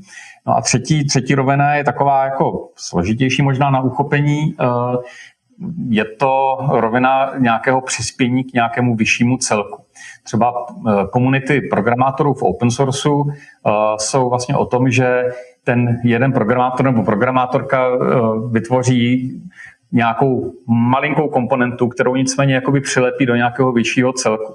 A tím vlastně se jako ve svých očích ten autor tohodle kódu stává vlastně spoluautorem něčeho tak obrovského, jako je třeba operační systém.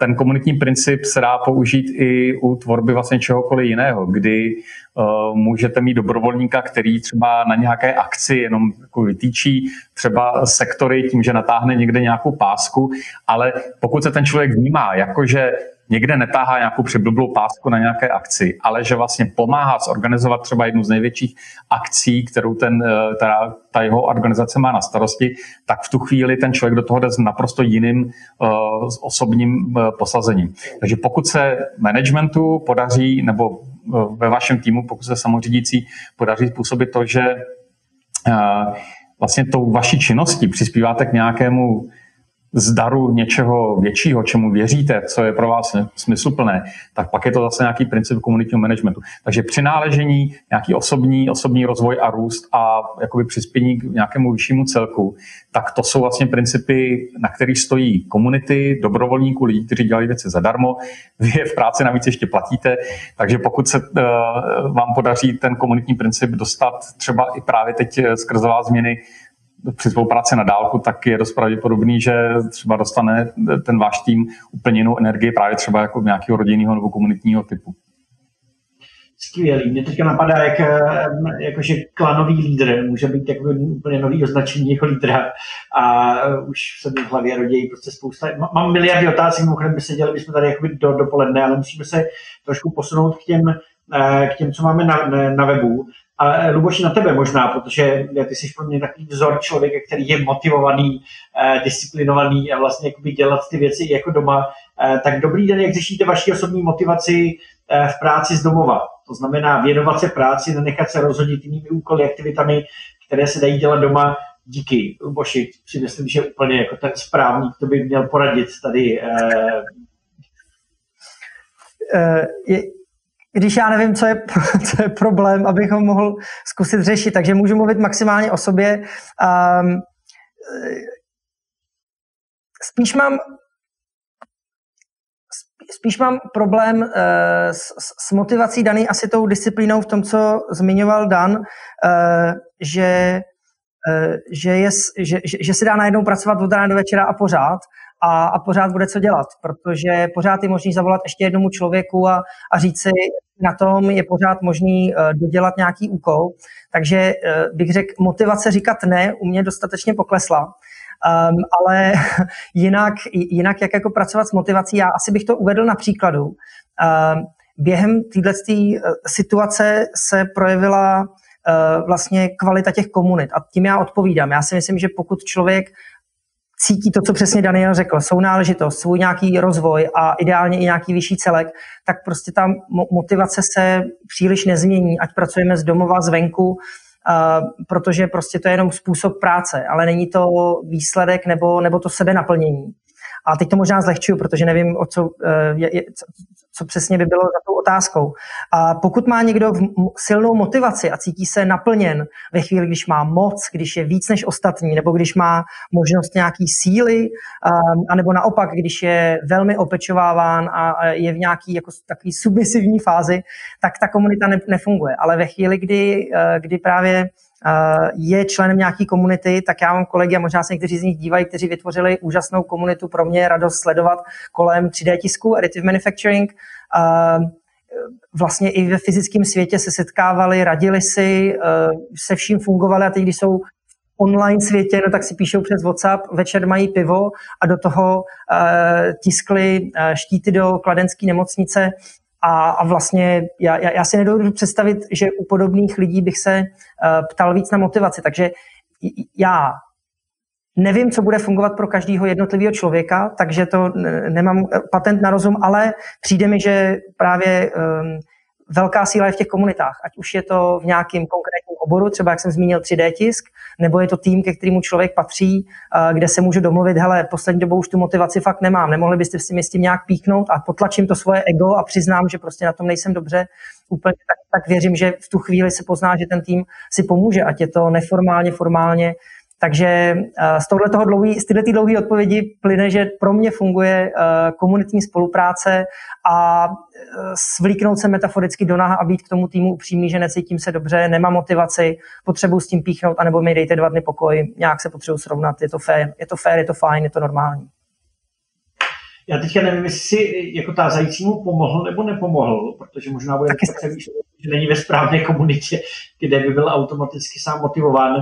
Zkusme to trošku přízemně, úplně jako rychlá odpověď. Když se ti prostě nechce a víš, že prostě potřebuješ pracovat. Je, máš nějaký, máš nějaký be, trik na to, aby ses jako nastartoval a dostal si tu pozornost k té práci a motivoval se k té práci? Opusme komunitě. Na této rovině, tak mně funguje, já mám svoji magnetickou tabuli, na který mám napsáno, co potřebuji dělat a napíšu si k tomu, co jsou tři priority ten den. A ty, když udělám, tak je to fajn, když je neudělám, tak holt musím zůstat tak vzhůru, dokud je neoddělám. Takže to je věc, kterou jsem si na sebe ušil bič a druhá věc je kalendář, který mě funguje, ve kterém mám napsáno nejenom s kým a kdy se setkávám, ale kdy na čem pracuju. Ne, že bych to dodržel stoprocentně, to, jsem, to si dokážu odpustit, ale vlastně na to, abych ty věci dodělával, i když mi ta motivace zrovna ten den chybí, tak mám dva biče a to je tabule a kalendář. Obojí zkouším, mojí mi nejde e, úplně pořád.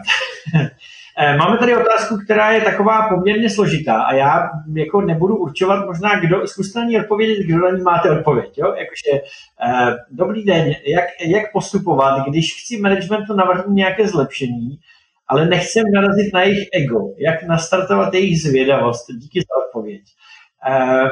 V dnešní době, dnešní doba myslím si, že jako skýtá spoustu příležitostí k tomu, že můžeme navrhovat spoustu zlepšení, protože něco jsme někde viděli, něco jsme slyšeli, tady máme nějakou komunitu, kde hrajeme zrovna.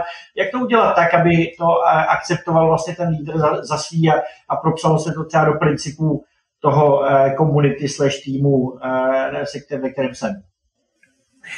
Já možná začnu, protože jsem si ze zvědavosti tady to Slido už otevřel dřív a koukám na tu otázku už dlouho a přemýšlím si o ní. Ona by byla báječná si s tím člověkem, který ji dá fakt potkat někde na hodinu na kafe. Ale já bych ji totiž přeformuloval. Ono, jakmile narážíte na něčí ego, tak je samozřejmě už špatně. V tuhle... Já bych to uvažování otočil. Jo. Tam očividně ten tázající se jako ví, že tam nějaké ego je a zhruba tušíte, co jsou parametry toho ega, neboli kde je ten potenciální náraz. A já bych to z pozice nějakého boxu otočil do pozice, řekněme, aikida, které je nikoli o jakoby střetu dvou energií, ale o nějaké jako společné cestě těch energií. Co tím chci říct? V těchto chvílích mě vždycky funguje si představit, o co jde tomu člověku s tím egem, aniž bych to nutně přijal. Jo. Možná ten člověk, se, ten manažer se právě bojí toho, že najednou se ukáže, že je úplně nekompetentní jako manažer, protože na dálku nikdy nikoho neřídil a dělat to neumí. Tak je tam nějaký strach. Takže pokud vím, že ten člověk se něčeho bojí, tak zkusme ty změny prezentovat tak, že mu to ten strach jakoby sníží, že mu, ho, že mu ho vezme. Možná se ten člověk bojí toho, že ztratí autoritu, protože najednou ten tým se ukazuje, že funguje vlastně bez něj. Tak v tuhle tu chvíli, pokud jako vy budete ti prezentovat nějakou změnu, která bude o tom, že se ještě jakoby podpoří to, jak vlastně ten manažer je minimálně ve svých očích nepotřebný, tak on to samozřejmě bude sabotovat. Takže uh, vždycky se uh, jakoby je dobré podívat na to, o co tomu člověku jde. A teď, aniž bychom popřeli my jako svoje ego, tak zkusit mu v tom jakoby víc vstříc. Je to prostě takový tanec, takové, takové jako aikido, takové, takové tango. U toho je samozřejmě důležitý, uh, jak si nestratit sám sebe uh, a své ego. Někdy ty energie jsou natolik jakoby nesouladné, že se s tím nedá udělat nic, ale uh, jakoby z mojí zkušenosti, a i nějakou dobu jsem jakoby mediátor, facilitátor fungoval, tak nějaká jakoby styčná plocha se najít dá, takže zmapujte si ego toho dotyčného nebo té dotyčné a zkuste tam najít průnik se sebou a, a možná tomu člověku trošku víc vstříc a jakoby mu prodat ten váš cíl, ten váš záměr, který chcete způsobit, tak, aby se dokázal navázat na to, o co, se, o co jde tomu člověku a zároveň nestrefoval se do toho, čeho on se bojí. Luboši, chceš to doplnit tu danou odpověď? Dobrý nápady jsou jenom otázka času, než se povede prosadit. To znamená, pokud, uh, pokud je to skutečně dobrý nápad a ten tým s tím souhlasí, tak bych se nekoukal, nebo koukal bych se na to jako proces, který maximálně, když se do něj přidá prvek ega, tak bude delší, no. Což spoustu lidí odradí a, a proto třeba ne každý má rád prostředí velkých firm, protože tam těch ek je logicky hodně, protože je tam hodně lidí. Takže když to vezmu z tohohle pohledu, tak bych se zeptal, uh, z jakého důvodu je ten nápad i pro toho člověka dobrý a uh, kdo je ten, od koho to potřebuje slyšet, a ne uh, v nejhorším případě samozřejmě funguje vysvětlování, ovlivňování, no a když dojde na lámání chleba, tak uh, bych se, tak bych se domluvil s dalšími lidmi v tom týmu, uh, kdo mu to představí, jak mu to představí, tak aby vlastně jsme využili silné stránky. Uh, neznám situaci, ale přijde mi, že prostě podívat se na to jako proces, jehož výsledkem a není daný přesně ten čas, bude, že se ta, že se ta situace zavede, tak uh, manažerovo ego může být prostě jednou z překážek a bude jich tam určitě další spousta, takže promyslet to a najít uh, účel světí prostředky, no? Najít způsob, jak když vás někdo vykopne dveřmi, tak se vrátíte oknem, prostě pokud je to dobrý nápad, tak se, tak se stane, jenom to chvíli bude trvat. To je tvoje schopnost se odpovědi vlastně jakoby vrátit to zrcadlo zpátky ke mně nebo k tomu, kdo se ptá, aby se podíval a e, řekl si, jestli nemohl něco udělat jinak předtím, než položil tu otázku. E, to já vím, že tuto schopnost máš, že se to stává s tebou často. E, pojďme na tu další e, velmi lajkovanou otázku a začnu tentokrát u tebe, když tak Luboši, e, lze dělat na dálku celofiremní změny a transformace, Pokud ano, v čem je to jiné? Mně přijde, že celý COVID je celá firemní změna, transformace na dálku, ale chceš to nějak konkretizovat?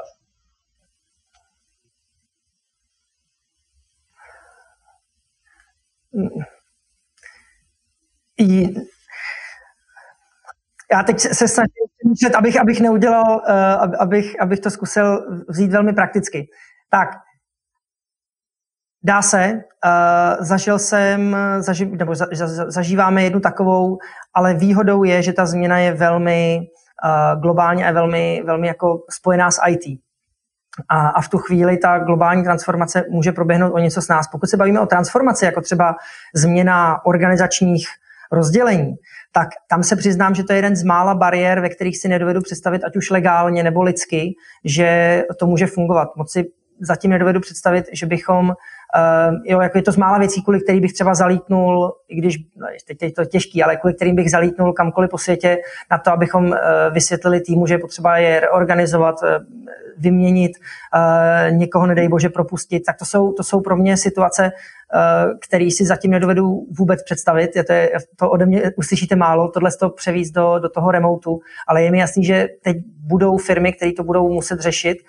Takže já myslím, že nejsem ten správný, koho se na tohle to bohužel zeptat, protože s tím nemám zkušenost, ale jak říkám, je to jedna z mála věcí, ať už nabírání lidí, anebo jejich uh, propouštění nebo reorganizaci, um, ve kterých prostě ten osobní kontakt uh, mi přijde úplně zásadní a pouze, pouze v naprosté krizi bych, bych, to, bych to řešil online. Takže jestli je tohle ta, ten typ transformace, pokud to je nějaký í té transformace, nový software nebo transformace produktová, um, tak tam si myslím, že ty metody jsou a tak, tečka. Probíhá to dobře dneska. Uh, další otázka, já myslím, že nevím, jestli vy, vy dva se budete vracet do kanceláře, nebo, nebo tohle, funguje to vlastně v tom současném stavu bezkancelářním, tak, tak vlastně jako běžně, protože asi se nebudete vracet ne, do nějakých kanceláří. Jak to máte, Dané? Tvoje kanceláře? Samozřejmě, samozřejmě kanceláře máme. Je fakt, že bývají často poloprázdné, protože lidi i před karanténou dělali z domova, dělali z kavárny, byli někde na cestách, takže se vracet budeme. Zároveň je fakt, že bývá komentováno často, že třeba právě firmy ze Silicon Valley možná nějakým způsobem upraví to, jakým způsobem tak si nutili své zaměstnance, aby z těch kanceláří pracovali, protože uh, hodně firm pořád má takovou jako politiku, že ta docházka je nutná a najednou se zjišťuje, že to jde i bez ní. A pokud se hovoří o nějakých, řekněme, trvalých změnách k lepšímu, které snad nastanou tady po té současné situaci, tak se říká, že to právě může být to, že firmy si zjistí, že práce z domova jde a budou daleko flexibilnější. Zároveň se třeba i stejně tak zjistí, že mnoha lidem to nevyhovuje. Mně třeba práce z domova nevyhovuje, já určitě potřebuju nějaké jakoby prostředí kolem, nemusí být nutně kancelářské, takže stejně tak zase zjistí, že je nutná flexibilita, nelze říct, tak zrušíme kanceláře, najednou hrozně uspoříme, všichni budete dělat z domova, protože jste se to při karanténě naučili. Luboši, ty to máš stejně, taky uh, máš kanceláře, do kterých se vlastně rád vrátíš a jak bude probíhat tvůj návrat? Já, já kancelář nemám. Ani nemám uh, stůl nebo židli nikde, protože kamkoliv jsem kdykoliv přijel, tak vždycky nějaký prostor byl. A takže, takže když jsem pracoval částečně ve Spojených státech, tak vždycky nějaký, nějaký stůl byl volný. Takže, takže já se ne, nemám kam vrátit svým způsobem, ale uh, jsou prostory, ať už jsou to uh, pražské kanceláře společnosti Lego nebo kladenský, který mám nejblíž a, a zejména v těch na, na Kladně bývám nějakých, nevím, deset procent svých třeba času nebo dvacet procent. Um, takže, takže já se nemám moc kam vracet, ale uh, to, co si, to, co si myslím, tak je uh, jinak. Opakoval bych to, co říkal, to, co říkal Dan. Jestli je to totiž se vracet nebo ne, spíš si dovedu představit, že bude mnohem aktivnější diskuze kolem toho, jestli pět dní, osm hodin týdně je stále ten správný mod, nebo jestli se budeme bavit o nějakém počtu hodin týdně, který ten zaměstnanec by měl, by měl pracovat a jestli to zvládne za tři dny, za čtyři dny, jasným způsobem na něm nebo na ní, jestli to bude z kavárny nebo jestli to bude odjinud. Myslím si, že ale tak, no. Takže důležitý bude vybavit... Kancelář je pouze vybavení člověka, aby dosahoval vlastní výsledky. tak jestli teďka bude potřebovat home office konzultanta, který mu nastaví uh, router nebo jí, jestli jí nastaví uh, na počítači aplikace a zodpoví všechny dotazy, židly a, a zainvestujeme do stolu, aby lidi mohli pracovat doma, tak proč ne? Pokud by to mělo být pouze tak, že se zruší kanceláře s vidinou úspor a jinak se na ty lidi v dobrém slova smyslu prostě vykašle, tak, tak to by mi nesedělo. Takže, takže asi tak. Já, já bych měl být nějak pravidelněji doma, tak si myslím, že bych potřeboval taky si víc uspůsobit, aby to bylo dlouhodobě udržitelné a nekřivily se mi tam záda, tak vůbec. Mě teď napadá u toho, jak jsme se bavili, jestli Frederik Lalu tam nemá v, tý, v tom vývoji budoucnosti organizací ještě nějakou, která tam naskočí teďka po té situaci, nějaká třeba jako organizace digitální, eh, před, mezi tou decentralizovanou a tak dále. Máme už kousíček, je tam jedna otázka, která je na to, eh, co byste, nebo co byste poradili firmám, které byly nuceny snižovat platy, tak na to odpovím velmi rychle. Je to otázka podle mě komunikace a toho, toho jako situačního možná leadershipu a vlastně bavit se s těma lidmi, aby ty lidi pochopili, proč, to, proč se to děje a nebylo to opravdu jak blesk z nebe. A pak je tam jedna otázka, která je taky nadlouho, si myslím, že ji už nestihneme možná pořádně zodpovědět. Jak vnímáte roli há er, některé firmy eh, omezují na há er prostě aktivity eh, až na ty nejnutnější administrativní, třeba vzdělávání a tak dále. Um, Já nevím, jestli tohle je na závěr možná ta správná otázka. Asi ne. Myslím, že je to o tom, prostě, že by se neměly omezovat rozvojové aktivity v úplní palbě. Já vás poprosím, já vám možná na závěr položím otázku, jestli byste mohli jednou jako větou shrnout,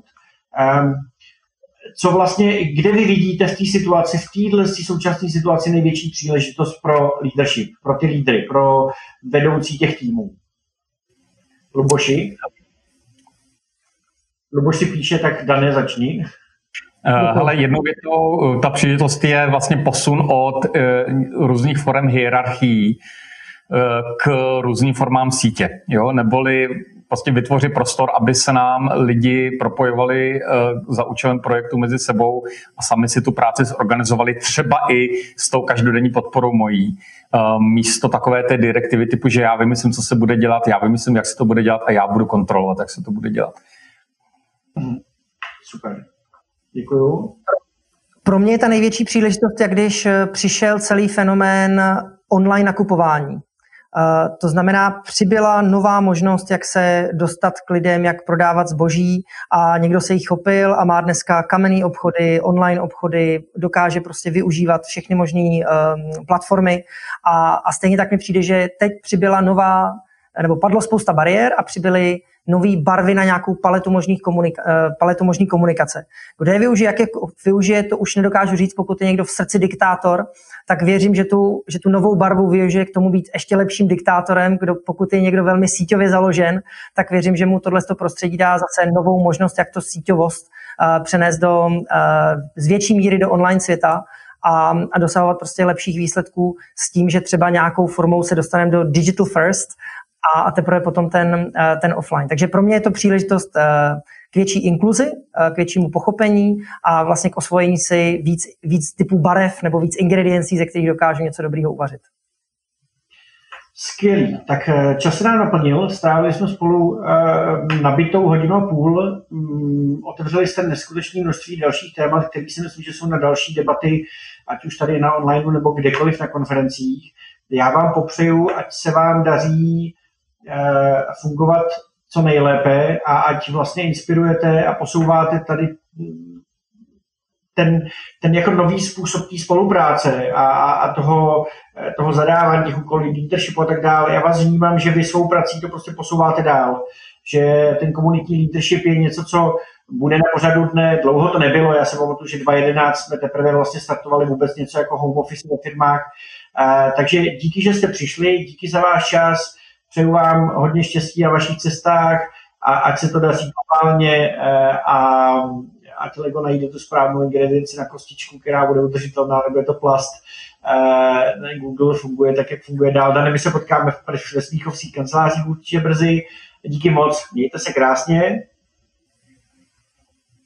A já se posunu, zamávejte lidem takhle jenom ven.